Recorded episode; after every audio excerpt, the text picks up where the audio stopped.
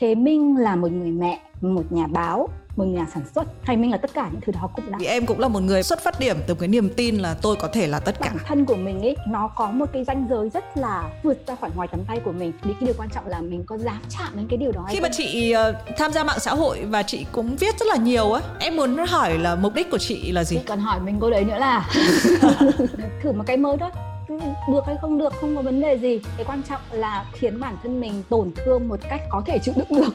Chị sẽ đi cùng với cái áp lực đấy nó rất là trơn tru chị không gặp vấn đề với cái áp lực. là không trơn tru đâu thôi mày tưởng thế đấy. Vấn đề của những người lạc quan là họ luôn làm cho người khác cảm thấy là cái gì cũng làm nếu được như ấy. mình có thể tự tẩy não cho bản thân mình thì tại sao không tẩy não đi theo các con đường tốt đẹp hơn? Mà lại cứ tẩy não đi theo những con đường nó xấu xí hoặc là chị nó nhìn những cái cảm xúc những cái thuộc về cảm tính á chị sẽ nhìn hoàn toàn bằng góc độ khoa học không có một cái suy nghĩ nào trong cuộc sống của mình mà chỉ thuần túy là lý tính hay thuần túy là cảm tính cả đấy là nếu ngày mai chị lên hoang mang theo một cuốn sách thì đấy là cuốn sách gì? Họ khuyết hỏi vào những cái thứ giả thiết mà sẽ không bao giờ chị đã xảy có ra câu trả lời rồi chị hãy trả lời đi lời. You're listening to a podcast series from Vietcetera Production. Cảm ơn Sison đã đồng hành cùng Have a Sip là thương hiệu gọng kính đương đại đầu tiên tại Việt Nam với phương châm thiết kế tối giản. Sison tự hào với các sản phẩm được thiết kế tại Hà Nội. À, xin chào mừng mọi người đến với podcast Have a Sip uống gì không. Như Thùy Minh đã giới thiệu cái người mà Thùy Minh phỏng vấn trong cái series giãn cách này. Giãn cách là khi mình quyết định là sẽ có những cái cuộc trò chuyện xuyên biên giới và phía biên giới bên kia là nước Úc và người đầu dây là chị Nguyễn Phương Mai. Chị Nguyễn Phương Mai thì nổi tiếng quá rồi. Chị cũng là contributor của Vietcetera. À, chị hiện là phó giáo sư tiến sĩ giảng dạy nghiên cứu tại Đại học Khoa học ứng dụng Amsterdam. Có đúng title với chị chưa nhỉ? Ngày trang trọng quá. Đấy, đồng thời không em giới thiệu cho À, các bạn nghe podcast có thể các bạn chưa tại vì uh, trong một cái phiên bản về hình á, ngay lập tức mọi người sẽ nhìn thấy mặt và mọi người sẽ có thể biết là chị là ai. Nhưng mà trong một cái bản tiếng thì nhiều khi mình cũng phải giới thiệu cho A đến B đến C. Đấy uh, chị cũng là tác giả của hai cái cuốn chị là ba cuốn sách cái cuốn sách gần nhất uh, hiện trạng của nó như thế nào. Sau uh, tôi là một con lừa với lại con đường hồi giáo thì chị đã ra cuốn hai cuốn tiếng Anh. Ừ. À, chị có hai cuốn tiếng Anh mà hai cuốn này là lấy đi mất bao nhiêu thời gian công sức máu máu và nước mắt. Um, cuốn uh, um, cuốn mà chị mới ra là 2019 là là về à, đàm phán đa văn hóa với góc nhìn của thần kinh học đang được dịch sang tiếng Việt đó mà chị đang ừ. đọc cái bản tiếng Việt mà vừa đọc vừa thấy hết hồn bởi vì không thể tưởng tượng nổi là cảm thấy rất là bối rối vì lần đầu tiên đọc một sản phẩm của mình do người khác dịch thế cho chị ừ. nghĩ rằng là ờ chị nghĩ rằng là nếu mà viết là phải viết hẳn một cuốn khác ấy cho nên là ừ. bởi vì ngôn ngữ nó tạo ra một cái thực tại khác mà. Cho nên là khi mà mình nghĩ bằng tiếng Anh thì mình sẽ viết một cái tác phẩm hoàn toàn khác. Mà khi mà mình nghĩ bằng tiếng Việt thì nghĩ bằng tiếng Hà Lan thì cái sản phẩm của nó lại hoàn toàn khác nữa. Cho nên là chắc là cùng một ý nghĩ. Nhưng mà khi mà viết bằng ba thứ tiếng khác nhau thì nó sẽ cho ra ba sản phẩm ba đứa con hoàn toàn khác nhau. Nhưng chị không định là tự dịch lại cái cuốn sách của chị à thì chị chưa kịp dịch mà thực ra chị cũng không nghĩ là dịch bởi vì đấy như chị nói với cả minh ấy là nếu như ừ. mà ừ, là mình là một tác giả mà mình có thể nói được nhiều từ tiếng khác nhau ấy thì mình sẽ không bao giờ dịch mà mình sẽ có một cái hình ảnh của cái người mà sẽ đọc ở trong đầu. Và vì có cái hình ảnh đó xong rồi vì nói một cái từ tiếng đó mình sẽ ra một cái sản phẩm hoàn toàn khác. Thì đương nhiên là khi mà chị viết Facebook chẳng hạn chị viết tiếng Việt với tiếng Anh chị đã thấy nó khác rồi.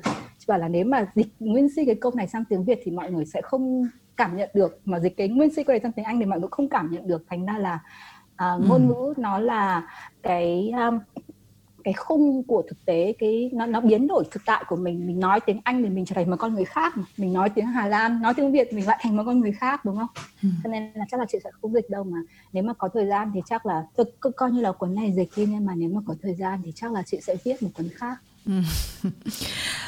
Ờ, cũng rất là trùng hợp đấy là trong cái podcast này thì em hay phải nói chuyện với những người đang sống ở nước ngoài Uh, có những bạn sống ở ờ, Anh này, có những bạn sống ở Thụy Điển này, chẳng hạn như thế thì uh, cũng vô tình là bàn rất là nhiều về cái việc là nhảy cóc giữa những cái bản thể khác nhau.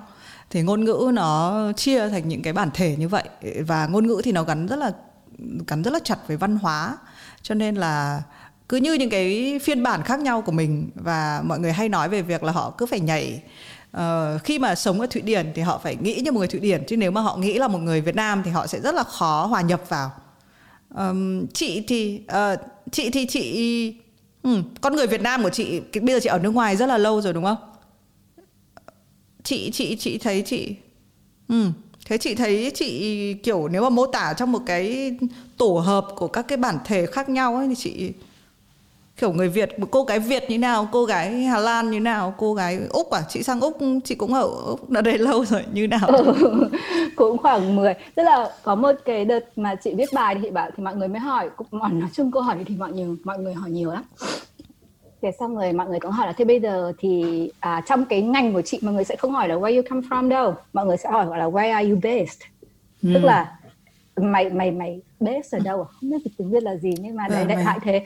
Thì chị thì mọi người cũng sẽ nói là à, à, base ở một cái thành phố nào đó chứ không phải là một quốc gia đâu nhá. Thì chị sẽ nói ừ. làm base in Amsterdam.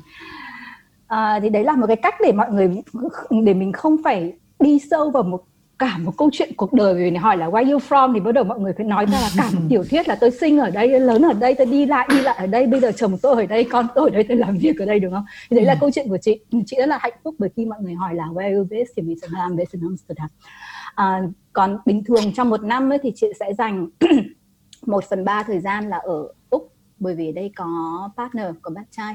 Thế một phần ba thời gian thì ở Hà Lan bởi vì đó là có công việc rồi có nhà cửa rồi có bạn bè của mình.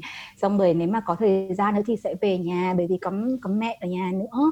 Xong rồi cũng phải đi du lịch nọ kia lại khái là vòng vèo vòng vèo công việc nọ kia thì mình cứ chạy đi chạy lại ba quanh ba châu lục như thế. Thì cái câu hỏi của mình ấy là chị, chị cảm thấy cái identity chị là như thế nào ấy thì chị sẽ hỏi lại Minh nhá.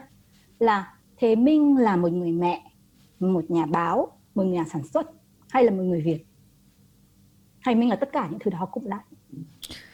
Em um, nghĩ về việc ừ, hôm nọ em nói chuyện với một bạn à, là tiến sĩ giáo dục ở mỹ.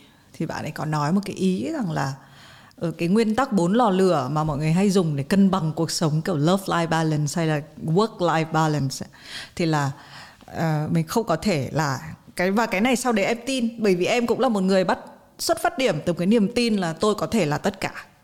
Thế nhưng mà về mức độ tập trung mà nói để mà để làm tốt ấy thì người ta không nên làm quá hai hai bản thể hai công việc hai chức năng không nên làm nhiều hơn hai. Đấy thế nên nên ngay lúc này thì em là một người em muốn là một người tư cách à, hai nếu mà được chọn hai cái cái bản thể mà nói chuyện với chị Mai lúc này nhá thì em là một người host của cái podcast Have a Sip.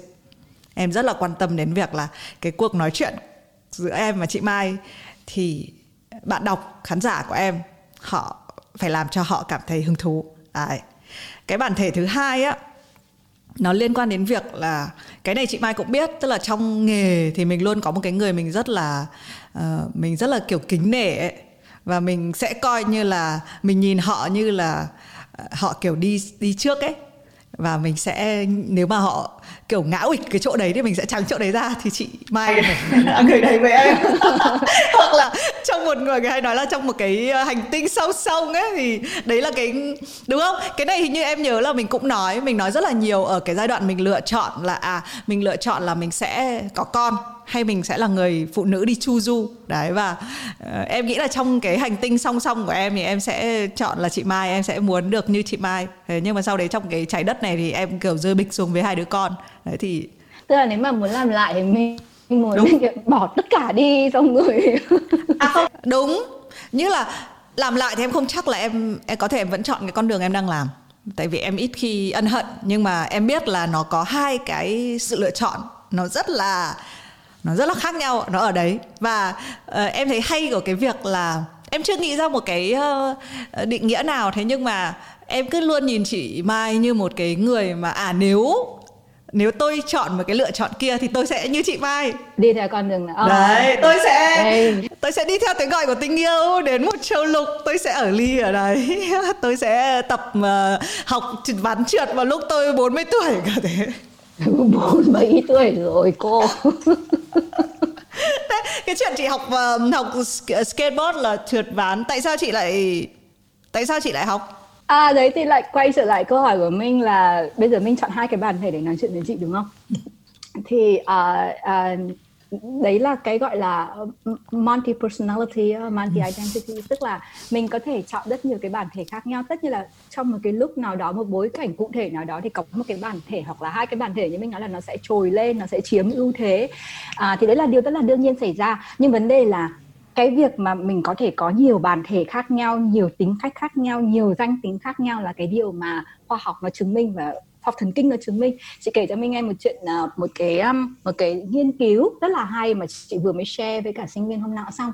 Tức là bọn trẻ con ấy khi mà chúng nó được chia chia tụi nó thành hai nhóm nha. Một nhóm thì bảo với cả nó là con có thể vừa chơi nhạc này con có thể vừa là em bé hát, hát hay này con thể tức lại khá là gợi ý cho chúng nó là con đến từ Nhật này với con sống ở Hàn Quốc thì chẳng hạn thế. Ừ. Thế và một nhóm thì mình sẽ bảo rằng là bây giờ con con con làm đi. Đây là một cái bài uh, để thử tính sáng tạo này thì cái bọn trẻ con mà nó được gợi ý được mớm trước ấy là chúng nó có rất nhiều cái bản thể khác nhau và chúng nó có thể làm được nhiều thứ ấy. thì cái độ sáng tạo của nó được đo trong cái bài sau đó là tăng lên rất cao chị không nhớ là bao nhiêu phần trăm nhưng mà đại khái là phải đến 28 phần trăm trên 28 phần trăm thế thì đấy là cái điều mà mình mình mình phải hiểu để mình thấy rằng là cái bản thân của mình ấy là nó có một cái ranh giới rất là xa nó vượt ra khỏi ngoài tầm tay của mình. Và cái điều quan trọng là mình có dám chạm đến cái điều đó hay không? Mình có dám liều mạng để coi như là biến mình trở nên um, uh, uh, tổn dễ tổn thương đến mức mà mình có thể mình chạm được vào cái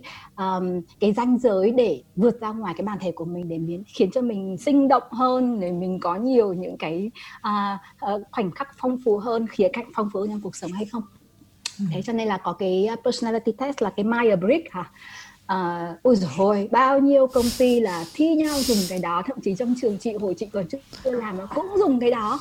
Mà nó khiến cho mọi người có cảm giác là mình bị bó buộc vào trong một cái hộp đó đúng không? Và bạn là int, um, extrovert or introvert. Thực ra là không phải. À, cái bộ óc nó cũng như là một cái uh, cái cái um, cái muscle là cái gì mình? Cái cái cơ. cơ bắp ấy đúng ừ. không? Ờ, mình tập thì nó sẽ to ra. Thế thế thì quay trở lại cái câu là ván trượt thì hôm đấy là chị với cả ông này ở đây. Ngồi nói chuyện với nhau. Bây giờ làm thế nào cho cuộc sống nó phong phú hơn chứ? Cái đại dịch này làm cho mình tự dưng cái nhão với cả lá tóc còn không thành cắt.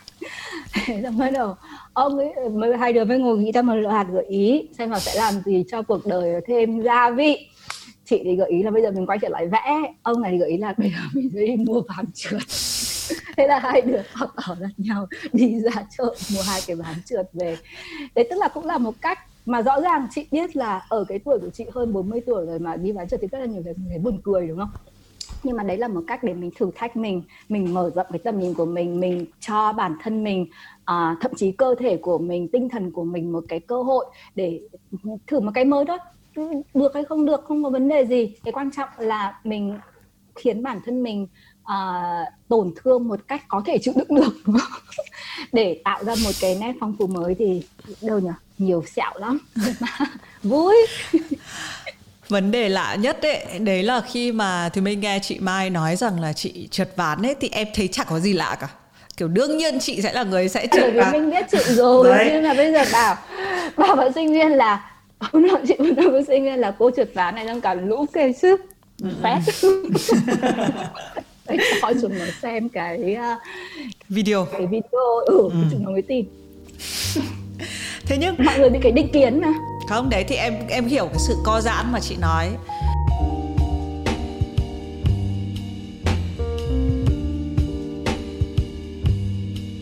Uh, nhưng mà em muốn quay lại cái việc chị vừa nói là cái thế tóm lại thì những cái trắc nghiệm tâm lý ấy, nó có nó có đúng gì không? Khi mà chị có cái đúng, có cái sai. Thì cái nào đúng hay cái nào sai thì phải nhờ khoa học. Đấy như cái Myers-Briggs là sai, hoàn toàn nó không có dựa trên một cái cơ sở khoa học nào hết á. Thế và nó ờ, cái big five thì lại có cơ sở khoa học hơn, lại loại thế thì mình phải tìm cái nào nó đúng với cơ sở à, xong rồi có nhiều những cái thứ um, trắc nghiệm là bạn um, đại khái là ui rồi nói đâu trắc nghiệm là xa. Một đống bạn chị này toàn tin bói toán chẳng hạn. Đấy tức là nó cũng là một cái dạng tâm lý một cái dạng uh, hộp tâm lý nó khiến cho bản thân mình bị bó buộc vào một cái khuôn khổ nào đó một cái phạm vi nào đó một cái biên giới nào đó. Ví dụ như có người bảo rằng là mày thế nào phải lấy hai chồng. Hay tự dưng cứ đinh đinh đinh đinh là thằng chồng này mình sẽ không bao giờ mình sống sống uh, lâu trăm tuổi với nó cả. Thế là lúc nào cũng nghĩ ra những cái thứ mà nó xấu xí uh, để mình bỏ nó chẳng hạn. Ừ. thế là một cái dạng self fulfilling prophecy là cái gì nào lời tiên tri tự ứng nghiệm mà tự, tự ám vào mình tự kỷ ám thị chắc vậy thì có nhiều thứ lắm chả cần phải các cái trắc nghiệm tâm lý mà chính bản thân mình tự đề ra cho mình chính bản thân mình tự brainwash mình tự tẩy não cho mình đi theo một cái hướng nào đó. Hay nếu như mình có thể tự tẩy não cho bản thân mình thì tại sao không tẩy não đi theo các con đường tốt đẹp hơn? Mà lại cứ tẩy não đi theo những con đường nó xấu xí hoặc là nó đã định sẵn hoặc là nó được nói bởi một người khác đúng không? Ừ. thế thì uh, đấy là cái cách mà mà mình có thể mình dùng khoa học để mình thì nó lại nhào nặn lại cuộc sống của mình cho nó ờ, màu sắc phong phú nó nhiều cơ hội hơn. Ừ. chị nghĩ thế. Ok. Um, thực ra có một cái câu hỏi mà em cũng hỏi trong team Vietcetera là mọi người uh, muốn hỏi chị cái gì ấy thì có một cái câu hỏi các bạn ấy có so sánh về hai cái tức là hai cái giọng văn của chị khi viết em không biết là lúc đấy chị rơi vào cái bản thể nào của chị hay là tất cả đều trong một. Nhưng mà họ có nói là dạo này chị nghe mềm mại hơn. Thì chị có thấy thế không? Và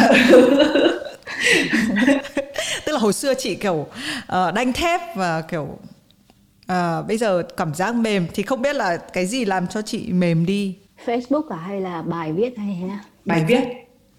Bài viết bài viết cho các báo ấy hả ừ, cái này phải nghĩ một tí nhá. Xem có thật là mình mềm đi không.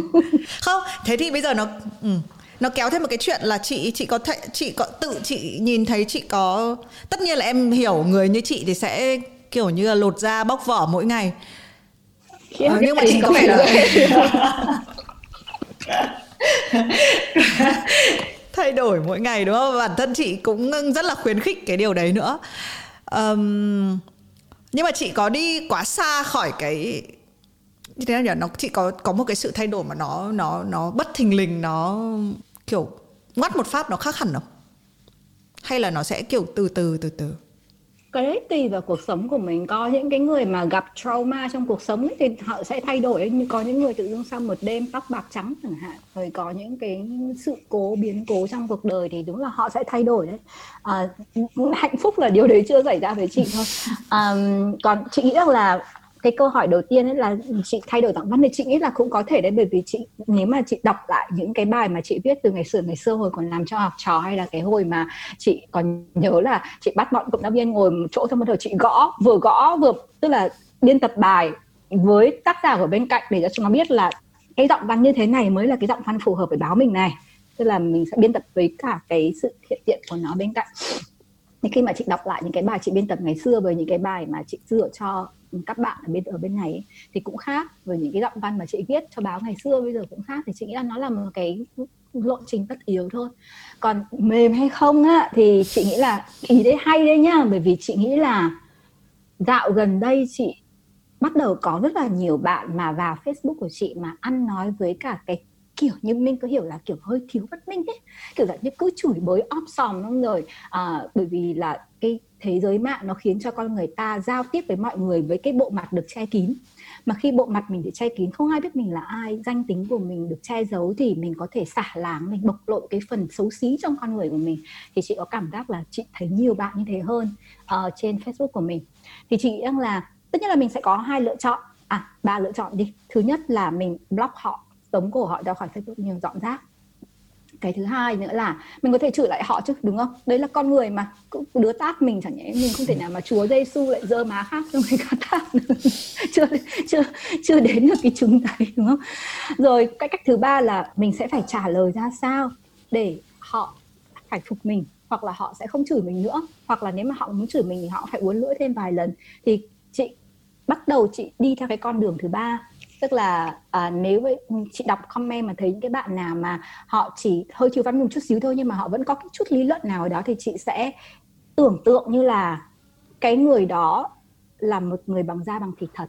Tức là đôi khi viết comment chị phải dừng lại mất phải đến 30 giây ấy để tưởng tượng ra là cái người này thực sự đang ngồi trước mặt mình. Và cái phần thứ hai nữa là tưởng tượng là chị đang nói chuyện với cả người này với một uh, căn phòng tràn đầy thính giả và khán giả. Họ đang lắng nghe xem chị và người này sẽ trao đổi với nhau ra sao. Thì khi mà chị đặt vào cái, một cái môi trường như thế thì tất nhiên là mình sẽ phải nói năng với một cái cách khác, đúng không? Mình sẽ không thể nào mà mình cũng hung hăng lên mình chửi bới được. Mặc dù đấy nó cũng phải là cái tính cách của chị nữa. Thành ra chị nghĩ là Facebook ấy, gần đây, khoảng chừng một thời gian gần đây là nó trở thành như một cái công cụ để chị luyện rèn tinh thần của mình một cái môi trường để mình biết xem là mình mạnh mẽ đến đâu mình bền bỉ đến đâu mình có thể văn minh đến đâu mình có khả năng thay đổi đến đâu.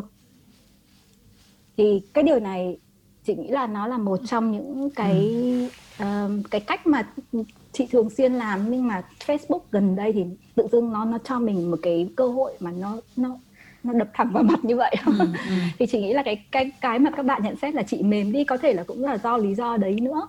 Em em nghĩ là em cũng chia sẻ được cái điều này. Em cũng chia sẻ được cái việc là uh, cách um, thứ nhất em nghĩ là em chia sẻ được hai thứ. Người ta cũng hay nói rằng là khi mà ngồi trong xe hơi á mình cũng hay chửi to hơn đấy, tôi mới hay chửi ờ, chửi những người ngoài. thấy mà. Đấy, đúng rồi. Còn ở, ở ở Việt Nam thì mọi người hay có cái nhân vật mà ninja lead ấy.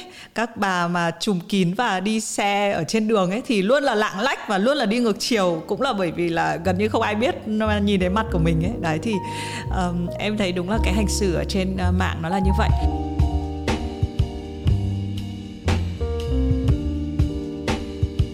thế nhưng chị ờ, khi mà chị ờ, tham gia mạng xã hội và chị cũng viết rất là nhiều á em muốn hỏi là mục đích của chị là gì chị còn hỏi mình câu đấy nữa là đôi khi chị chả hiểu tại sao chị, chị nghĩ chắc cái lý do đầu tiên là kiểu cái máu máu viết á cái ừ. từ ngày xưa ngày xưa bởi vì cái hồi đầu tiên chị viết là năm 15 tuổi nhá hồi đấy là báo học trò mới ra thì mình đã mình đã bắt đầu viết rồi. 15 tuổi mình có khoản nhận bút đầu tiên hồi đến 50 nghìn hồ chị nhớ. Sao mà khoản tiền lớn thế? Đi ăn bao nhiêu ăn mãi cũng hết. Kiểu dạng thế. À, tự dưng nó in ấn vào cái tuổi thơ của mình là viết như một cái nghiệp ấy cho mình nghề nữa xong rồi một thời gian quá dài mình cũng làm báo rồi làm biên tập, xong rồi đến khi mà mình làm nghiên cứu thì cũng lại viết nữa. Tức là cả cuộc đời mình lúc nào nó cũng gắn với viết, cái tự dưng không viết thấy thèm, thấy khó chịu, thấy khắc khoải, thấy nhớ mong. Thì chị nghĩ nó là như một cái quán tính thôi là mình mình cứ viết thôi. Còn bên mình ở xa Việt Nam thì mình không thể nào mà mình cũng viết như là ở nhà được, đúng không? Báo nọ, báo kia, nhưng may quá nó có mạng xã hội thì lúc nào mà mình không kịp gửi cho các báo thì mình viết trên mạng cũng là một cái cách hay thỉnh thoảng gửi cho Vietcetera chỉnh ra làm rất nhanh nhá. Gửi hôm trước hôm sau đăng luôn. Ôi rồi từ lúc thì mình về làm uh, chủ biên cho Vietcetera là được 9 10 tháng rồi, chị Mai mới viết có 3 bài. Kiểu lúc nào mới viết có 3 bài? Rồi ôi. nghĩ là kiểu uh, đúng không? Em cũng đã mời mời chị rồi. Ôi lần nào cũng mời. Thôi nhưng thôi em nghĩ là hiếm. Nó cũng có cái quý của nó. Um, nhưng mà bây giờ em muốn quay về cái câu chuyện chị ra sách một chút xíu Ờ, chị ra tôi là một con lừa và thì mình vẫn nhớ cái lúc đấy chị chị có nói một câu mà em sau này em cũng nó làm cho em có động lực để ra sách. Đấy chị nói là khi mà một cái cuốn sách nó được ra đời ấy nó mở nó như một nó mở ra một số cái cánh cửa mà lúc trước khi mình chưa có cuốn sách trong tay ấy thì nó ở uh, những cái cánh cửa nó chưa mở ra. Thế bây giờ chị viết đến bốn cuốn sách rồi cả hai thứ tiếng rồi thì mỗi cái hành trình của chị ngoài em nghĩ là ngoài cái việc là chị có rất là nhiều thứ để viết ra để nói ra ấy. các cái hành trình nó có thay đổi qua từng cái cuốn sách chắc là chị cũng thay đổi rất là nhiều đúng không? Có. Chị thay đổi chị thay đổi. Ví dụ như là ngày xưa chị viết chỉ để kiếm tiền thôi. Như cái ừ. hồi là tôi là một con lưới là hồi đấy là sài gòn tiếp thị là chị viết. Tại vì hồi đấy đang thiếu tiền lắm mà tự dưng lại bỏ việc mới khổ chứ chưa thấy ai mua như mình. Đã thiếu tiền lại còn bỏ việc. Thế xong bắt đầu chị nhớ là anh Hà Thân Cương thế làm thư ký tờ dạng bên Sài Gòn tiếp thị anh mà là mày viết đi anh trả nhận bút khủng cho mày mà hồi đấy khủng thật. 200 đô một bài á. Ừ. à, mà hồi từ cái hồi nào hồi nào hơn 10 năm. Thế xong à, thế là húy hửng viết. Thì đầu tiên cũng chỉ là tham tiền thôi. À, nhưng mà cuối cùng đến sau này đến khi viết xong mà tập hợp lại thành sách, thì tập hợp lại thành sách thì chị cũng không nghĩ đến chuyện là nó sẽ có những cái ảnh hưởng gì đâu. Mà bạn chị bảo rằng là tập thành sách thì sẽ được thêm tiền. Lúc đấy chị vừa mới đi về xong, chị nhớ tài khoản, lúc đấy là còn có mấy chục euro ấy. Thế xong ờ, chị bảo là ơ thế có tiền thì sẽ làm. Thế là chị tập hợp sách để non cuốn đấy. Thế xong, có những cái thứ hệ quả mà mình không lường trước được đấy là mọi người bắt đầu gọi mình là tác giả sách thì là cái điều đấy chị không chị không lường trước. Mọi người sẽ nói là đây là tác giả của tôi là một con lừa. Đây là một con lừa. Của con lừa ừ, xong rồi bảo là chị lừa nữa. Không phải chưa em đúng siêu thể sách làm hại mình. À, xong rồi uh, uh, gì nhỉ? Mọi người sẽ bảo là đây là tác giả của con đường hồi giáo. Ừ. con lừa hồi giáo. Đấy mọi người thường bảo thế. Chị này viết là con lừa hồi giáo. Thế sao? Um, tức là tự dưng mình có một cái danh tính mới. Ừ. và đấy là cái mà chị không lường trước được. Ừ. cái thứ hai nữa là khi mà mọi người đọc sách ý, thì thường thường mọi người sẽ rất là khác có một cái tâm thế rất là khác. Đọc facebook thì chỉ nhanh nhanh nhanh đúng không? Dài một cái là thôi bỏ qua. Đọc báo viết trên à, các cái tờ báo thế cũng chỉ một hai nghìn chữ là bỏ qua đúng không? Nhưng mà khi mà mọi người cầm một cuốn sách thì cái tâm thế nó sẽ là khác. Cái tâm thế là bình tĩnh khách quan ừ. lắng động suy nghĩ cảm nhận cảm thông thấu hiểu yêu thương tất cả tất cả những cái cảm giác cực kỳ positive và ừ. mà mọi người khi cầm một cuốn sách thì họ sẽ không có những cái ờ, thái độ mà nó tiếng Anh gọi là knee jerk reaction tức là gì tức là um, tức là nó rất là đột ngột và nó rất là đôi khi nó còn nó, nó nó không ổn ấy rất là thiếu văn minh ấy tự dưng là thấy ghét một cái là chửi luôn chẳng hạn. Ừ. một cuốn sách thì không thể nào mà nhìn cuốn sách mà chửi được đúng không? Mà sẽ phải ngồi đọc tiếp là đọc hết cuốn sách thì có khi lại à thế hóa ra là mình hiểu nhầm tác giả chẳng hạn. Hay là à hóa ra là bây giờ mới có cái sự ấy. Thì nó cái cái cái văn hóa đọc sách ấy là một cái văn hóa mà sẽ um, bị ảnh hưởng rất nhiều bởi vì cái quá trình toàn cầu hóa này rồi mạng xã hội này và mọi người cũng sẽ mất đi một cái cơ hội để mà trầm lắng lại nhìn nhận cuộc sống một cách bình tĩnh hơn một cách văn minh hơn. Thì uh, cái cuốn sách nó tạo cho mình cái cơ hội như vậy thì bắt đầu uh, như là hồi giáo chẳng hạn là một cái chủ đề rất ừ. là dễ hiểu nhầm mà rất là rất là sensitive đúng không? Rất là nhạy cảm nhưng mà mình viết một cái status thì sẽ có rất là nhiều người phản đối nhưng mà đọc xong một cuốn sách thì chị thấy cũng chưa có ai phản đối hoặc chửi bới cả đấy đấy là cái cái cái lợi của một cuốn sách là mình có thể mình trao gửi kiến thức, mình chia sẻ kiến thức và mọi người có cái tâm thế tiếp nhận kiến thức đó một cách bình tĩnh, văn minh ừ. Ừ. em em hôm nọ cũng em thấy cũng hôm nọ bọn em cũng vừa ngồi em cũng nói chuyện với một bạn làm bên xuất bản sách. Và bọn em có ngồi phân tích cái vẻ đẹp. Mà thực ra tức là rất là nhiều người nói về cái việc là cái mùi giấy và cái cảm giác đọc sách. Nhưng mà em uh, em nghĩ là nó nhiều hơn. Thì em có lúc đó em có lóe lên một chút là em nghĩ là à sách là một thứ mà tức là hầu hết là mình sẽ đọc Facebook hay mình đọc báo nhưng mà mình vẫn làm những việc khác. Nhưng đọc sách nó là một cái là tức là mình không làm được việc khác ấy mình chỉ có mình chỉ có ngồi đọc sách thôi. Đấy nên là em nghĩ là đúng. Bây giờ chị nói thêm được cái thêm cái ý um, em muốn hỏi thêm này lúc chị nói chuyện tham tiền ấy em đang nghĩ là trong ngoặc kép rồi ơi. Thì em cũng đang nói có ngoặc kép ở đây chứ. Không em chỉ đang nghĩ là mình đang mình nói cho vui cái chữ tham tiền nhưng mà rõ ràng nó là một kiểu dạng áp lực đúng không? Tức là mình viết mà mình có một cái áp lực uh, nhưng chị tạo cho một cái em một cái cảm giác là chị sẽ uh, chị sẽ đi cùng với cái áp lực đấy nó rất là trơn tru chị không gặp vấn đề với cái áp lực. Tức là nó chỉ như là một cái người bạn đồng hành trong cái chuyến đi của chị nó không ảnh hưởng đến cái việc là cái chuyến đi nó như thế nào cái điều đấy có cái cảm giác này đúng hay sao? vâng tiền năng hay là em không biết. Hoặc là thời gian tức là có những cái kiểu áp lực khác nhau thì bình thường chị sẽ đi cùng với nó đúng không? Chị có vẻ đi cùng khá trơn tru. Chị nghĩ là không trơn tru đâu tôi mày tưởng thế đấy. Um, làm người mà lúc nào cũng trơn tru thấy lên bàn thờ ngồi rồi rất là, rất là nhiều người khi mà biết về chị một cách kiểu nửa vời thôi thì sẽ nghĩ rằng là chị là người tự do này rồi sống phóng khoáng này rồi đại khái là spontaneous là gì? Rất là ngẫu hứng người kia đúng không? Chị không phải một người như thế đâu. Hoặc là chỉ là chỉ là một cái một cái khía cạnh thôi. Hoặc là trong một cái trường hợp nào đó trong một cái vấn đề nào đó như đi chơi hoặc là nọ kia thôi. Nhưng mà trong cuộc sống chị là một người sống rất là có kỷ luật um, rất là biết lập kế hoạch. Nói chung là nhìn vào cái quyển sách lập kế hoạch của chị thì sợ lắm. Những có những cái cuộc hẹn cách đây sẽ sẽ xảy ra trong 2 năm. À, hay là chị đã biết là um, ngày này sang năm là chị sẽ làm gì rồi chẳng hạn. Đấy là cái điều rất là bình thường. Thì chị lập kế hoạch rất là giỏi. Và chị sống rất là có kỷ luật nữa. Thành ra là nó nó không phải là bởi vì mình sinh ra thế đâu mà bởi vì mình mình cái cuộc sống của mình nó quanh quật khắp nơi nay đây mai đó rồi nhiều thứ nó xảy ra khiến cho mình phải trở thành một người sống có kỷ luật và sống um, có kế hoạch thì cho nên là tiền, đúng là nó sẽ có những cái khoảnh khắc đáng lo nhưng mà chưa bao giờ là cái um, áp lực của chị cả. Còn có những cái áp lực như thời gian. Áp lực thời gian, áp lực là mình không đủ thời gian cho gia đình chẳng hạn, không đủ thời gian cho mẹ chị chẳng hạn hoặc là áp lực là mình không đủ thời gian cho người yêu cho bạn trai của mình hoặc là mình không có thời gian cho chính bản thân mình thì cả đấy có. Thì đấy là cũng là cái điều mà chị phải sử dụng bằng cái tức là sử dụng cái sự sống có kỷ luật và sống có uh, kế hoạch của mình để xử lý. Ví dụ như là chị sẽ ghi vào trong cái um, cái lịch ở trên điện thoại của mình này này là ngày nào ngày nào thì mình sẽ phải hỏi han bạn trai của mình. À, hay là những cái áp lực mà mình quên mất mình không chăm sóc cho bản thân mình chẳng hạn mình cứ cuống quýt lên mình lo cho công việc rồi mình lo cho mọi thứ mà mình quên mất rằng là chính bản thân mình phải hạnh phúc thì cuộc sống của mình và mọi người xung quanh mới hạnh phúc đúng không? Um, tức là à, thiền chưa này hôm nay đã chơi thể thao chưa này hôm nay đã chơi nhạc chưa này hôm nay đã ăn cá chưa này hôm nay đã học ngoại ngữ chưa này hay là hôm nay đã tức là tất cả những cái thứ đó là mình cũng phải vạch ra để mình biết rằng là à, mình cũng có quan tâm trong cái bản thân mình cái cuộc sống của mình nó cân bằng à, ừ, nó nó không bị lệch một bên không quá là à, tham công tiếc việc nhưng mà cũng không quá là thì nó coi nhẹ những cái những cái khía cạnh khác trong cuộc sống. Đấy đấy kế hoạch với cả sống kỷ luật nó giúp mình là như vậy đó.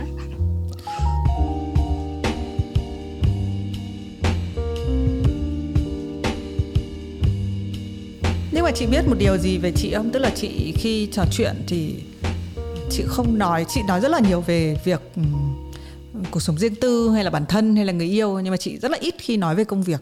Nhưng mà thực tế thì chị là người mà tức là ví dụ như để có cái cuộc podcast này đúng không? Em đợi chị uh, hai tuần ừ, và chị phải chấm thi. Nhưng mà ví dụ trong những cái cuộc trò chuyện thì chị sẽ không được nhắc về cái chuyện là công việc của chị rất bận à, chị không nhắc à? Tức là chị sau đấy thì nó có dấu hiệu tỏ ra là à chị rất là bận bởi vì chị phải làm bản thân chị đến cái podcast này thì mình cũng kể là chị uh, kiểu chị Mai ăn bữa đầu tiên vào lúc 6 rưỡi tối uh, đúng không? Và trước đấy hôm qua chị Mai nhắn tin là ôi rồi Mai phải làm hội thảo không biết là đầu óc còn tỉnh táo không? Đấy thì uh, Ừ, thế thì tức là chị là người lạc quan à chị sẽ ừ, những cái áp lực thật sự hay là những cục to hơn chị sẽ cất đi à? Đúng là chị là một người rất là lạc quan vui vẻ, chị là một người dễ dễ nuôi, dễ vui, tức là dễ hớn hở, dễ cười lắm. Mà đấy là một cái chị cũng không nghĩ là chị sinh ra như thế đâu. Mình nhá cũng lại giống như là kỷ luật và lập kế hoạch ấy. Nó là như một cái cơ chế sinh tồn ấy. Chị rất là bận như là mình nói. Nhưng mà rõ ràng là cái cách mình nhìn cuộc sống nó sẽ khiến cho cái cuộc sống của mình nó uh, được cảm nhận một cách khác đúng không? Nó ừ. nó nó sẽ không mình hoàn toàn có cái lựa chọn là than thở này à, kêu ca phàn nàn. Nhưng mà mình cũng có một cái lựa chọn là ok nó bận thì bận sẵn rồi đúng không? Mình không thay đổi được nó nữa thôi nói chuyện khác cho vui chẳng hạn. Ừ, ừ thế nhưng mà thế thì nó vậy quay về cái câu chuyện là một cái vấn đề như thế nào thì sẽ là thử thách nhất với chị. Ờ, trong lúc công việc trong công việc của chị lúc nào chị cảm thấy là khó nhất? Em thấy vấn đề của những người lạc quan là vâng vấn đề của những người lạc quan là họ luôn làm cho người khác cảm thấy là cái gì cũng làm được ấy không chị nghĩ là chị chỉ lạc quan với bạn bè thôi chứ còn với đồng nghiệp chị cũng thực tế lắm. Hoặc là với sinh viên chị cũng khá là realistic là giống như là mình nói lúc đầu bọn mình nói là cái bản thể khác nhau ấy thì mình cũng có những cái tính cách khác nhau mình cũng phải bộc lộ một lúc khác nhau. À, bọn sinh viên mà mỗi lần mà chúng nó giả sử như là Amsterdam rất là bé mình nhá tí xíu để đi chơi hay chạm mặt bọn sinh viên sợ lắm đang nhảy múa uốn éo tự dưng đùng phát thấy ông sinh viên đứng nhìn mình mắt tròn bắt tét mình biết ngay là nó đang hỏi xem có phải đấy là giáo sư nhà mình hay không.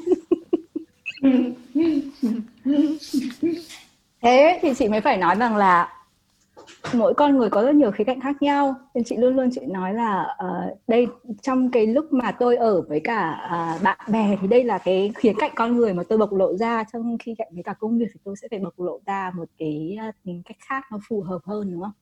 Còn có những cái lúc mà trong công việc chị cũng bi quan lắm ví dụ như là ừ, khi mà nói đến cái vấn đề là cái vấn đề là kỳ thị người châu Á bây giờ cứ mỗi lần nhắc đến là tự dưng đầu óc mình nổ bung lên bởi vì mình rất là bi quan cái vấn đề đó không biết là làm thế nào để có thể xử lý được phải có những cái hay cách như thế nào để để giúp cho sinh viên của mình chẳng hạn khi mà các em ấy đối mặt với cả cái sự kỳ thị khinh bỉ uh, um, với người châu Á khi mà các em đang sống ở nước ngoài chị ờ, cảm thấy cái vấn đề này nó nặng bởi vì mình là người châu Á mình đang sống ở nước ngoài bởi vì rất là nhiều sinh viên của chị là người châu Á hay bởi vì là cái ngành dạy của chị nó liên quan nhiều đến cái việc là đa văn hóa ờ, cái điều gì khiến cho chị thấy nặng này nề nhất về cái vấn đề đấy à, em thấy rất là nhiều người nói rất là nhiều người châu Á nói nhưng mà cả hai ừ. Ừ.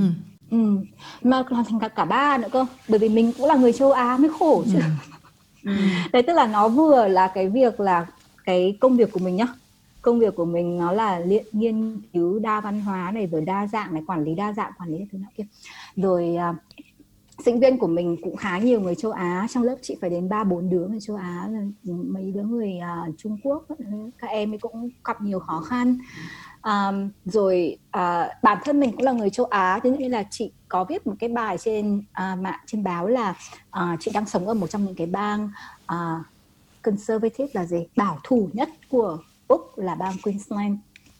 Thì mỗi lần mà chị với cả anh bạn trai mà bọn chị sống ở ngay cạnh biển ấy mỗi lần mà hai đứa đi uh, dạo ở cạnh biển ấy là sẽ có người nhìn. Ngày xưa cũng có người nhìn mà giờ người ta còn nhìn nhiều hơn. Hoặc là có những cái người thì họ sẽ bộc lộ ra ấy họ sẽ nói họ sẽ nhìn mình theo kiểu nghi ngờ chứ không phải là nhìn theo kiểu yêu thương chiều mến đâu. Xong rồi um, hôm tuần trước chị đi nhảy uh, uh, chị, bọn trận chị nhảy xa vào tối thứ năm mà. Thì có hai bạn đánh nhau. Một bạn người uh, da trắng và một bạn người Peru. Hai bạn không hiểu vì sao lại đánh nhau. Thế thế là uh, bạn người da trắng gào lên là à, cái con đấy là người châu Á cái con đấy là người châu Á. Thực ra thì nó là người Peru nhưng mà bởi vì người Peru cũng hơi giống người châu Á mà. Thế thế thì mọi người bắt đầu mới có tự dưng cảm nhận được ngay là cái sự ghét bỏ cái sự khinh bỉ cái sự coi thường cái sự phân biệt chủng tộc. Bởi vì rõ ràng là thứ nhất bạn kia là người Peru chứ không phải người châu Á chỉ nhìn trông giống châu Á thôi. Cái thứ hai là đánh nhau mà liên quan thì đâu mà tự dưng lại phải chỉ là con ấy là người châu Á thì nó sẽ liên quan đến cái việc là uh, cứ mặt mình là người châu Á thì nó sẽ ghét bởi vì nó cho mình là người Trung Quốc. Đấy thì chị đứng ở đó mà chị sợ. Thật tìm đập chân run đó kia. À, thì mình cảm thấy mình trở thành cái đối tượng bị ghét bỏ mình trở thành nạn nhân. Mình có thể trở thành nạn nhân. Thì nó còn là nó là còn là trường hợp uh, nó, nó động chạm vào cái quyền lợi và cái sự an toàn cá nhân của mình nữa. Nghiêm ừ. nghiêm trọng lắm. Chị không biết ở Việt Nam nào nhưng mà bên này là nghiêm trọng đó. Đúng nên thành ra em mới hỏi câu hỏi đấy. Ở Việt Nam thì ờ, với tư cách làm báo thì bọn em ý thức được là có một cái như vậy nhưng mà thực ra nó không xảy đến với mình bởi vì mình đang ở đất nước của chính mình. Ờ, nên bằng cách nào đó thì em em muốn biết cái cái cảm giác của người ở ngoài và em muốn biết là ờ, trong một cái thế giới hoàn hảo thì thì ừ, nó sẽ được giải quyết bằng cách như thế nào? Khi mà rõ ràng là sự khác biệt uh, sự đa văn hóa nó cũng là một cái mà mình mình cũng gọi là embrace đúng không? Mình cũng không phải nước nào cũng ngày, ngày xưa thôi cái hồi mà toàn cầu hóa mới mới mới bắt đầu. Tại vì nghe đa văn hóa thấy vui. Ừ. à, hôm nay ăn đồ nhật mai ăn đồ tàu rồi à, có thể cái đại khái là người ta chỉ nhìn thấy cái sự phêu phào của nó thôi rồi. Nhưng mà bây giờ là mình cứ tưởng tượng là khi mà những cái sự khác biệt đặt cạnh nhau mà nó không bổ trợ cho nhau để trở thành một cái điều tốt đẹp hơn, mà nó lại còn đe dọa sự an toàn của nhau. Người ta sẽ nhìn những cái người nhập cư như là kẻ mà vì mày mà tao mất việc làm. Thì đa văn hóa hay là toàn cầu hóa lại trở thành một cái điều đe dọa, đúng không? Thì đấy là cái điều mà ừ, mà mình chính mình phải đối mặt, mặc dù là rõ ràng là nhập cư, người nhập cư là có lợi cho kinh tế. Cái đấy là không ai có thể đối kháng lại được không? Ai có thể trả lời là không phải đúng không? Vấn đề là vấn đề kinh tế là một chuyện nhưng mà còn vấn đề văn hóa vấn đề danh tính vấn đề bản sắc vấn đề bảo tồn vấn đề là cái nỗi sợ hãi nữa. Bởi vì khi mà người ta đã sợ hãi rồi thì người ta không nghe một cái gì hết mình ạ. Bao nhiêu là lý luận lý lẽ con số thống kê nọ kia vứt hết. Bởi vì con người có phải là một sinh vật logic đâu. Con người là một sinh vật của xúc cảm. Khi mà đã sợ rồi thì á, bất chấp khi mà đã sợ rồi thì không có một cái logic nào mà có thể giải thích được. Cho nên là người ta biết thừa là à, là nhập cư là tốt cho nền kinh tế. Và những cái người nhập cư chưa chắc đã phải là một cái mối đe dọa. Nhưng họ cứ sợ đấy. Bởi vì khi ừ. đã sợ rồi thì không ai có thể bảo là đừng sợ cả. Nỗi sợ ừ. cảm xúc nó là thứ nó bản năng mà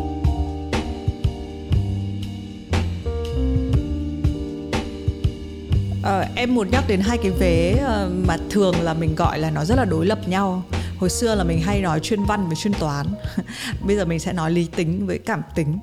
À, em cảm giác chị là người viết này.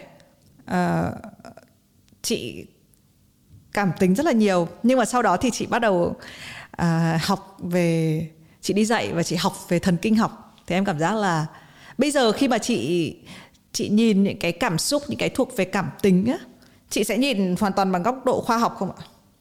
Chị nghĩ là chị sẽ không đồng ý với minh ở cái điểm đấy. Bởi vì là à, con người sẽ không chia thành cảm tính với cả lý tính đâu. Ngày xưa đấy là đấy là một cái hiểu rất là sai về về về bộ óc và cái cơ chế tâm lý của con người. À, cái không có một cái suy nghĩ nào trong cuộc sống của mình, không có một cái hành động nào, không có một cái quyết định nào trong cuộc sống của mình mà chỉ thuần túy là lý tính hay thuần túy là cảm tính cả. Bởi tại sao? Bởi vì cảm xúc của cuộc sống, mình có không muốn nó nó cũng vẫn ở đấy. Bởi vì không có cảm xúc thì mình sẽ không thể làm được một cái gì trên đời này hết. Mình sẽ không tồn tại, mình không sinh tồn, mình không sống sót luôn á. Chị kể cho mình nghe một cái um, một cái case study rất là nổi tiếng của thần kinh học nhá. Ông này là một ông bệnh nhân tên là Elliot thì uh, lâu lâu lắm rồi chắc là phải đến rất là uh, từ cái hồi mà thần kinh học còn mới bắt đầu á. Thì ông ấy bị một cái cái u ở não ở cái vùng vùng vùng đầu chỗ thùy chán này này. Thì bác sĩ mới quyết định rằng là cái hồi đấy là người ta cho rằng là mình cần phải bỏ cái u não ấy đi cái cái cái u ấy đi là bỏ cái phần cái phần của não ấy đi. Thì cái phần đấy là một cái phần rất là quan trọng cho cảm xúc. Đấy. Thì cái ông Elliot này sau khi mà ông ấy được phẫu thuật bỏ cái u não ấy thì ông ấy trở thành một con người là rất là lý tính, rất là logic. Thì theo như mình nghĩ, theo cái kiểu suy nghĩ bình thường của mình bây giờ là à thế thì ông ấy cuộc đời của ông ấy rất là ổn đúng không? Mọi thứ đều rất là rõ ràng, rành mạch, các thứ ông sẽ không bị cảm xúc làm cho uh, uh, lu mờ hoặc là làm cho hoa mắt nữa. Vấn đề là ông ấy hoàn toàn không làm được gì trong đời của ông ấy hết. Để chị tưởng tượng mình tưởng tượng nhá. Ông ấy sẽ đi chợ và ông ấy sẽ phải chọn giữa mua uh, coca và mua pepsi. Như bình thường thì mình nghĩ là à thôi mua sứ pepsi hay mua sứ coca cho xong đúng không? Bởi vì vấn đề là khi mà mình nói mua sứ nó cho xong thì đấy là cái cảm xúc của mình đã quyết định cái vấn đề đó. Với cái ông Elliot này ông ấy không có cảm xúc. Cho nên là ông ấy sẽ đứng cả tiếng liền để ông ấy cân nhắc xem là nên mua coca hay mua pepsi. Và cái điều nó xảy ra với toàn bộ những cái quyết định trong cuộc đời của ông ấy ông ấy không quyết định được là dùng bút màu xanh hay bút màu đỏ, mặc áo dài tay hay áo ngắn tay. Tức là mọi quyết định trong đời của ông ấy hoàn toàn không thực hiện được bởi vì ông ấy không có cái cái input của của cảm xúc. Cho nên là cảm xúc, bởi vì mình mình không muốn thừa nhận nó thôi, chứ còn nó ở trong toàn bộ những cái suy nghĩ của mình và không có cảm xúc thì mình không không tồn tại được. Và cuối cùng thì ông ấy à, à, bị hình như là bị à, không những bị thất nghiệp mà còn bị phá sản này vợ thì bỏ này đại khái là cuộc đời rất là bé bé kia. Thì à, thì thực ra mình cứ cho cảm xúc một cái tên xấu thôi chứ còn nó là một cái à, à, nó là một cái thế mạnh và nó nó nó là một cái điều đương nhiên phải có trong cuộc sống. Mình mình có thừa nhận nó hay không là chuyện khác nhỉ? À, em biết cái ông Elliot này. Ờ, ờ, ông nổi tiếng lắm. Đấy. em biết ông này và em thấy là ông này trong thần kinh học lẫn tâm lý học thì đều bị lôi ra để để phân tích uh, như là một bài như một trong một cái bài giảng đầu tiên. Thực ra em học cả hai cái khóa này và em chỉ học được cái bài đầu cho nên em em biết ông này. Thì mà nhớ mỗi ông Elliot đúng không Tại vì em, em em không thần kinh học em không có theo được sau sau đấy em chả hiểu gì cả. Nên là em đã dừng ở những cái bài đầu thôi. Thì tâm lý học thì em theo xa hơn một chút nhưng em thấy là cả hai thần kinh học lẫn tâm lý học thì đều lôi ông này ra rất là khổ thân. Đấy nhưng em đang muốn nói em biết là em không thể cãi nhau về khoa học với chị nhưng mà em vẫn muốn nói đến một cái khả năng. Mà cái này thực ra hôm trước em cũng trong cái series làm podcast này thì nó như một có thể là vì em làm gần nhau quá nên là em cứ như em cứ thấy là nó như một cái chuỗi nó như một cái cuộc nói chuyện lớn mà em nói chuyện qua nhiều người khác nhau ấy. Đấy thì cái chuỗi suy nghĩ của em nó là cái việc là uh, khả năng mình phân thân mình tức là mình uh, nhảy ra khỏi mình để mình nhìn lại là à cái người này trong em cứ tạm gọi nhá. Em chị biết là em biết là nó trộn vào nhau. Thế nhưng mà em vẫn nghĩ là có những cái quyết định nó sẽ uh, mình sẽ gọi nó là kiểu cảm tính nhiều hơn và kiểu lý tính nhiều hơn. Uh, kiểu suy nghĩ nhanh và kiểu suy nghĩ chậm.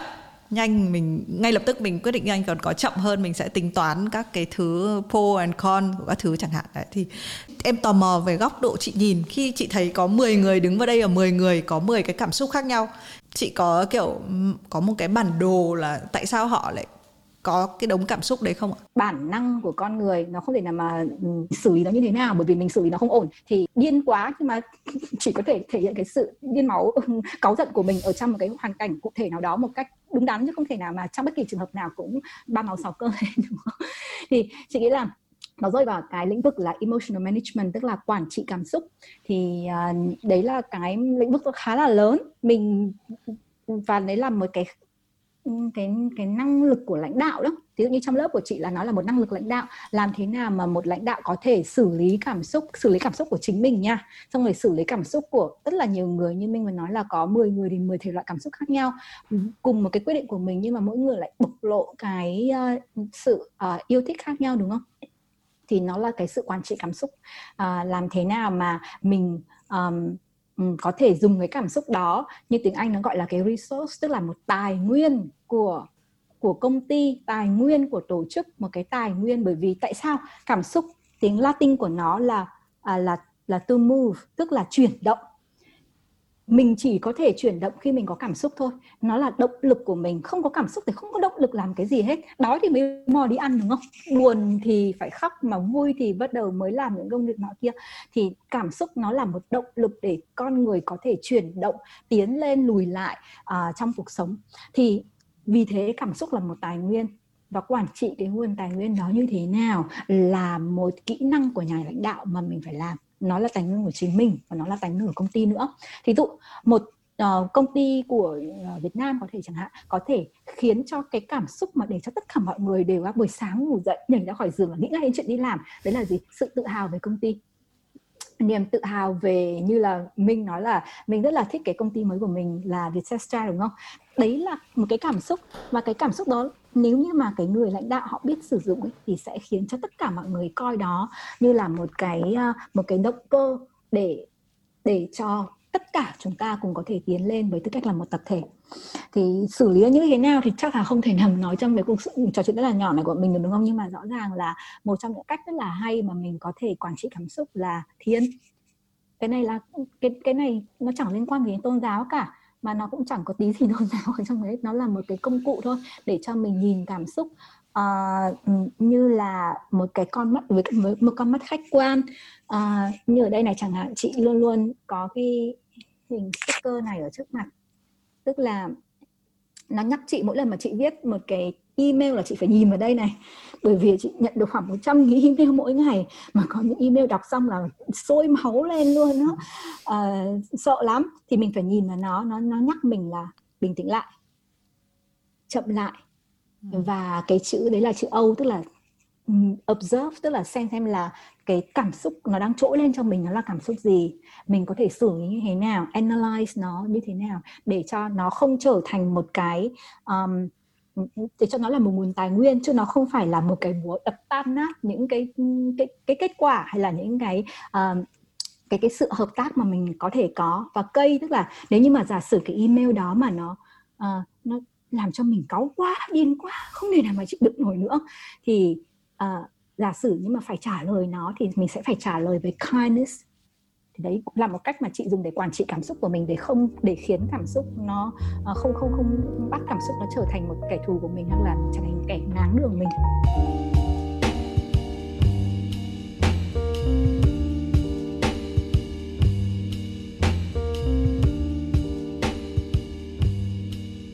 Chị nghĩ gì về uh, uh, cái thế hệ mới nhất gọi là Gen Z ạ?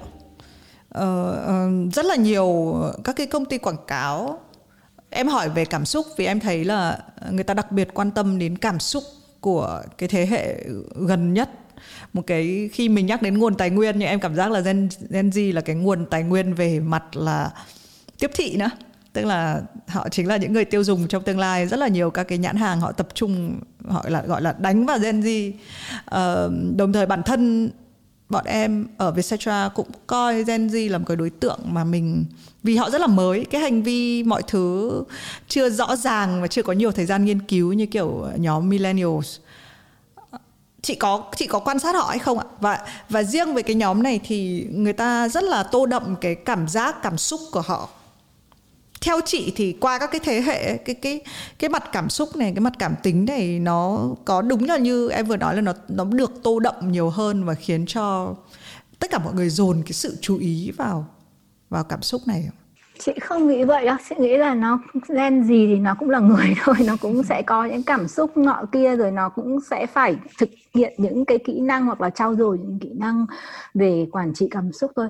Vấn đề có thể là Ừ, các cái ừ, các bạn thuộc cái thế hệ này thì là họ được sinh ra trong một cái môi trường mà có nhiều sự tự do cá nhân hơn chẳng hạn. Thì các bạn ấy được quyền bộc lộ cái cảm xúc cá nhân của mình một cách thoải mái tự do hơn. Các bạn ấy cũng có những cái hệ thống như mạng xã hội này để các bạn ấy có một cái platform một cái một cái nơi trốn để bộc lộ bản thân mình chứ không như là à, những cái thế hệ trước chẳng hạn. Thì mình có cảm giác là họ có giàu cảm xúc hơn nữa chứ còn thực ra thì họ cũng chỉ có người thì cũng thế là người mà. Vấn đề là nó có cái cơ hội để bộc lộ một cách mạnh mẽ hơn thôi. Thì uh, uh, uh, thực ra cái mà chị quan tâm không phải là cái tài nguyên cảm xúc của các bạn ấy mà là việc uh, cái tài nguyên đó bị có thể bị uh, bị thâu tóm. Bởi vì là các bạn ấy có quá nhiều những cái kênh để các bạn ấy bộc lộ cảm xúc của mình và bạn các bạn ấy cũng có cái cơ hội để bộc lộ cảm xúc của mình một cách mạnh mẽ hơn thoải mái hơn tự do hơn. Thì cái điều đó cũng giống như là những cái thông tin cá nhân của mình ấy mình chia sẻ thì mình cũng sẽ bị lợi dụng cũng sẽ bị thâu tóm cũng sẽ bị uh, xử lý theo cái cách mà đôi khi có thể bất lợi cho chính bản thân mình. Thì chị nghĩ đấy mới là cái điều chị quan tâm ý là có cái cách nào mà qua các cái thế hệ khác nhau thì cái quá trình trưởng thành về cảm xúc này nó có được rút ngắn lại không? Hay là thế hệ nào con người ta cũng phải trải qua từng đấy năm để mà đạt được cái độ trưởng thành? Chị không biết. Câu hỏi đấy khó và hay. Nhưng mà chị không biết bởi vì chị nghĩ là chị nghĩ là không. Nhưng mà cũng có thể có nhé. Nhưng mà chị thì cái thời điểm này chị nghĩ là không. Bởi vì là con người thì uh, đang ở cái thời hiện tại này thì mình tưởng nó xa nó nó nó dài lắm. Nhưng mà thực ra so với cả một cái quá trình tiến hóa của loài người thì cái thời hiện đại này nó chỉ là một cái phần rất nhỏ tí xíu bé bỏng um, trong cả một cái lịch sử phát triển của loài người. Thì um, rất là khó để mà uh, cái cơ chế sinh học của mình nó thay đổi uh, một cách uh, ngoạn mục khiến cho chúng ta có thể lớn nhanh hơn so với cả tổ tiên của mình. Thì về mặt sinh học là khó.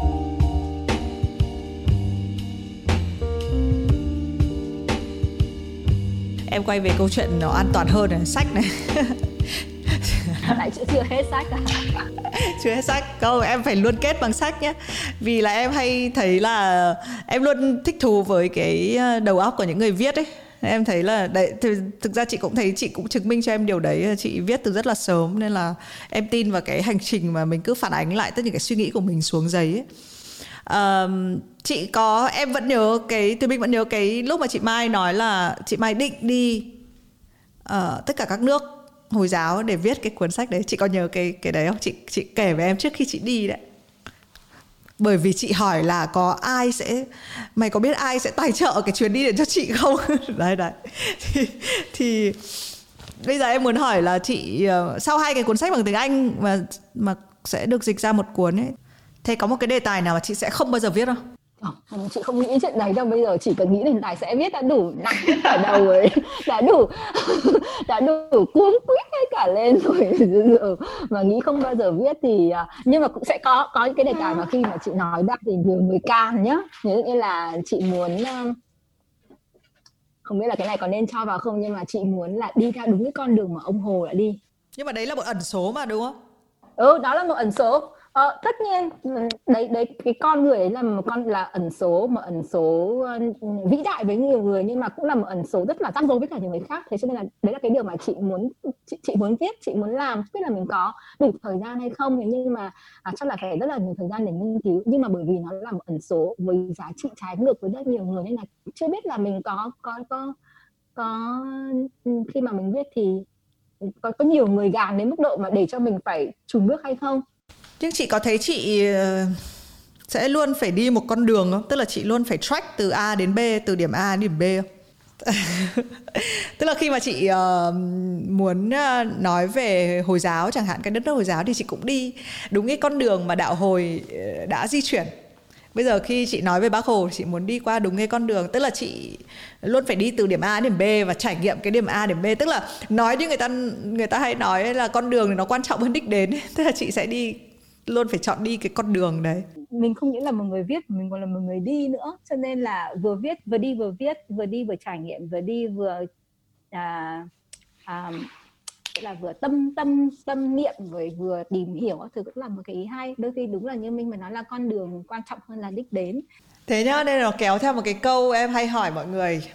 Câu này cũng rất kinh điển nhá. Đấy là nếu ngày mai chị lên hoang đảo. Ôi rồi ôi. mang theo một cuốn sách thì đấy là cuốn sách gì? Eo khiếp hỏi cả những cái thứ giả thiết mà sẽ không bao giờ xảy ra đấy thì ai mà trả lời. Chị đã có câu trả lời rồi chị hãy trả lời đi. Trong đầu chị đã có. Chị đã chị sẽ vợ, chị sẽ viết một cuốn sách mới. Tôi tôi khỏi mang cuốn sách nào luôn. Giờ thực ra thì nó giống như cái như nó giống như cái câu mà mẹ với cả à, mẹ với cả vợ bị chết đuối cứu ai trước cứu cái người gần nhất chứ còn ai trước nữa.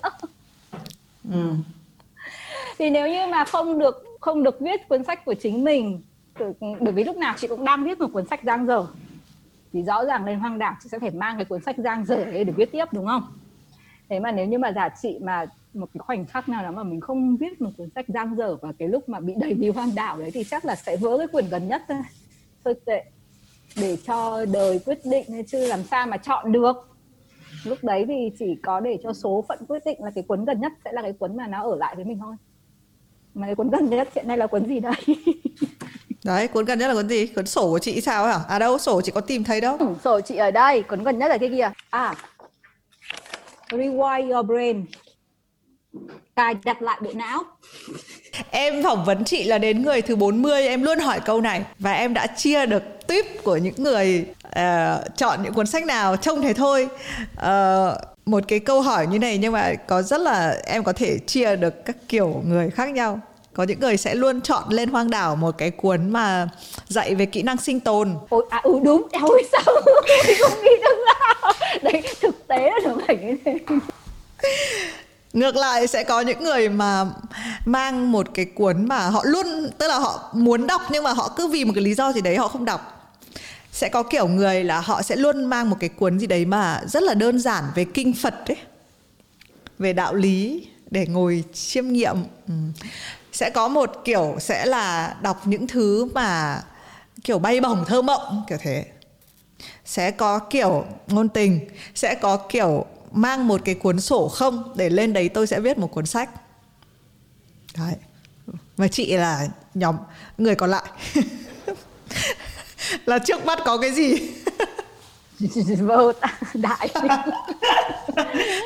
bởi vì bởi vì một khi mà đã bị đẩy lên hoang đảo thì chắc chắn là sẽ chỉ có đứa nào đến bóp cổ, bóp họng, bắt đi thôi, chứ làm gì mà còn có thời gian mà chuẩn bị nữa. với cả với cả đấy là một câu, chị nghĩ là một câu để có thể xác định ra cái tuyếp người nào.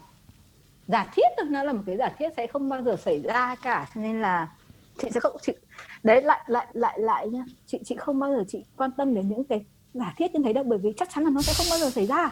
Mà nó mà không bao giờ xảy ra thì nghĩ đến làm gì? Kiểu dạng như thế.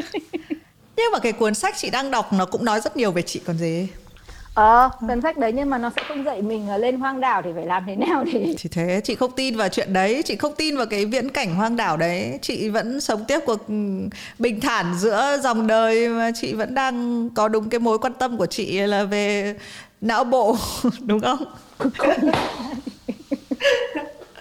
Đấy. Thì em vẫn tin là mỗi cái câu hỏi nó đều là hôm nay em không hỏi được nhiều câu hay với chị nhưng mà em nghĩ là em luôn có một cái sự bối rối nhất định khi mà phỏng vấn chị. Luôn sợ cái cảm giác. Chị có bao giờ? Anh nói khiếp từ nãy giờ quần người ta chết luôn rồi rồi cảm ơn chị đã đến với Have a Sip. Hy vọng chị sẽ viết bài đều đặn hơn cho Vietcetera. Cảm ơn chị. Mình cứ nhắc đi cứ dục đi thì may ra là chị sẽ chị sẽ viết. Mà chị muốn viết lắm đó không? Phải là không nhưng mà chắc là dục dã super deep thì cuối cùng là cũng sẽ ra bài đó. Cảm ơn uh, Minh. Cảm ơn các bạn ở Vietcetera. Hy vọng là uh, hy vọng là sẽ sớm được uh, sớm được nghe lại cái buổi phỏng vấn ấy lần nào chị nghe lại phỏng vấn chị cũng cảm thấy xấu hổ. Ôi sao mình lại nói câu đấy? Em sẽ để dành những cái câu mà em biết chắc là chị sẽ xấu hổ nhiều nhất lên đầu. Thế nhá. Cảm ơn cảm ơn chị. Bye bye chị. Ừ, bye mình. Bye nhá chị nhá. Cảm ơn Sison đã đồng hành cùng Have a Sip là thương hiệu gọng kính đương đại đầu tiên tại Việt Nam với phương châm thiết kế tối giản. Sison tự hào với các sản phẩm được thiết kế tại Hà Nội. Ngoài các podcast quen thuộc, Vietcetera còn hợp tác với Prudential thực hiện talk show mới nhất có tên Học yêu by Prudential. Khán giả sẽ được lắng nghe những chia sẻ chân thành về trải nghiệm học yêu của các khách mời nổi tiếng với người thân của họ. Học cách đặt mình vào góc nhìn của người đối diện và lắng nghe những suy nghĩ không phải lúc nào cũng dễ kể ra. Hãy nhớ theo dõi kênh Facebook và Instagram của Vietcetera vào ngày thứ bảy của tuần thứ ba hàng tháng. Nếu bạn là fan xịn của Vietcetera, đừng chân chừ vào Apple Store để download app Vietcetera phiên bản iOS. Have a sip cũng sẽ sớm có mặt.